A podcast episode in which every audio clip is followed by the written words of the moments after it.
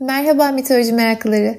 Yine Anadolu topraklarından doğan bir Yunan mitolojisi hikayesiyle karşınızdayım. Hikaye Hatay'ın Defne ilçesinde bulunan Harbiye şelalelerine geçiyor. Üç ana kahramanımız var. Apollon, Daphne ve Eros. Kısaca tanıyalım. Apollon, güneşin, ışığın, müziğin, şiirin, okun tanrısı, Zeus'un oğlu. Daphne bir yani su perisi. Nehir tanrısı Penos'un güzel kızı. Evlenmemeye, bakire kalmaya yemin etmiş. Eros aşk tanrısı. Hani şu genelde kısa boylu ve kanatlı çocuk tanrı gibi gördüğümüz Afrodit ve Ares'in oğlu. Genelde altından yapılmış aşk okunu attığı kişileri birbirine aşk etmesiyle bilinir. Ama Eros'un aynı zamanda bir de kurşundan yapılmış nefret oku vardır. Bir gün Eros ve Apollon karşılaşırlar. Apollon Eros'a küçümseyerek seslenir. Ey aşk tanrısı bu savaş araçları senin eline hiç yakışmıyor.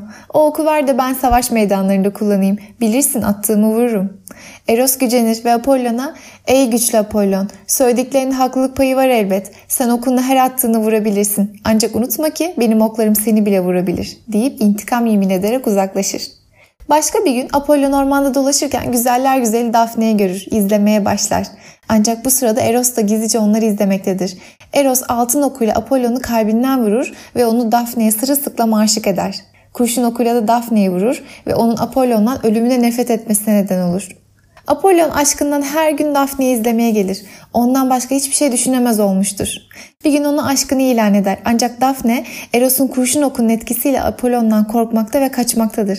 Apollon kovaladıkça Daphne kaçar. Apollon, güzeller güzeli Daphne, lütfen benden kaçma. Senin aşkından ışığım söndü diye yalvarsa da Daphne ciğerleri yırtılıcasına kaçmaya devam eder. Ancak bir süre sonra gücü tükenir artık kaçamayacağını anlayınca her şeyin ondan doğduğuna inanılan toprak ana Gaia'ya yalvarır ve ''Ey toprak ana beni ört, beni gizle'' der. Birden toprak yarılır ve Daphne'nin ayakları toprağa kök salar, güzel teni kabuk bağlar, elleri uzayıp dallara ve güzel kokulu saçları yapraklara dönüşmektedir. Sonunda Daphne bir defne ağacına dönüşür. Apollon olanları hayretle izler ve seslenir. Güzeller güzeli Dafne, ben sana aşıktım. Seni başımın tacı yapacaktım ama sen benden kaçtın. Madem ki eşim olmadın o zaman benim onur ağacım olacaksın. Yaprakların her mevsim yeşil kalacak. Ben ve tüm onurlu kahramanlar başımıza senin yapraklarından taşlar takacağız. Bu içten sözler üzerine ağaca dönüşen Daphne, Apollon'un önünde dallarını eğer ve gözyaşı döker. Gözyaşları da akar akar ve şelaleye dönüşür. Olayın geçtiği yer Hatay'ın Defne ilçesi. Burada bulunan Harbiye şelaleleri de Apollon ve Dafne şelaleleri olarak bilinir. Gittiğimde ziyaret edip çok beğenmiştim. Şelalelerin 3000 yıldır aktığına ve Defne ağacının ana vatanının burası olduğuna inanılıyor. Hatay'da hala kadınlar Dafne gibi güzel kokmak için Defne ağacı yapraklarından sabun yaparlar.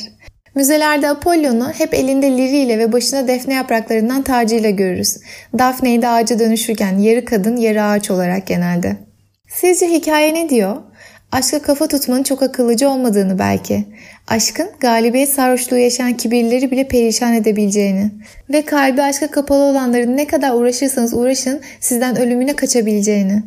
Daphne'nin ağaca dönüştükten sonra saygıyla eğilip gözyaşı dökmesi peki? Değeri geç anlaşılan sevginin kimseye faydasının olmamasını anlatıyor belki kim bilir. Siz nasıl yorumlarsanız.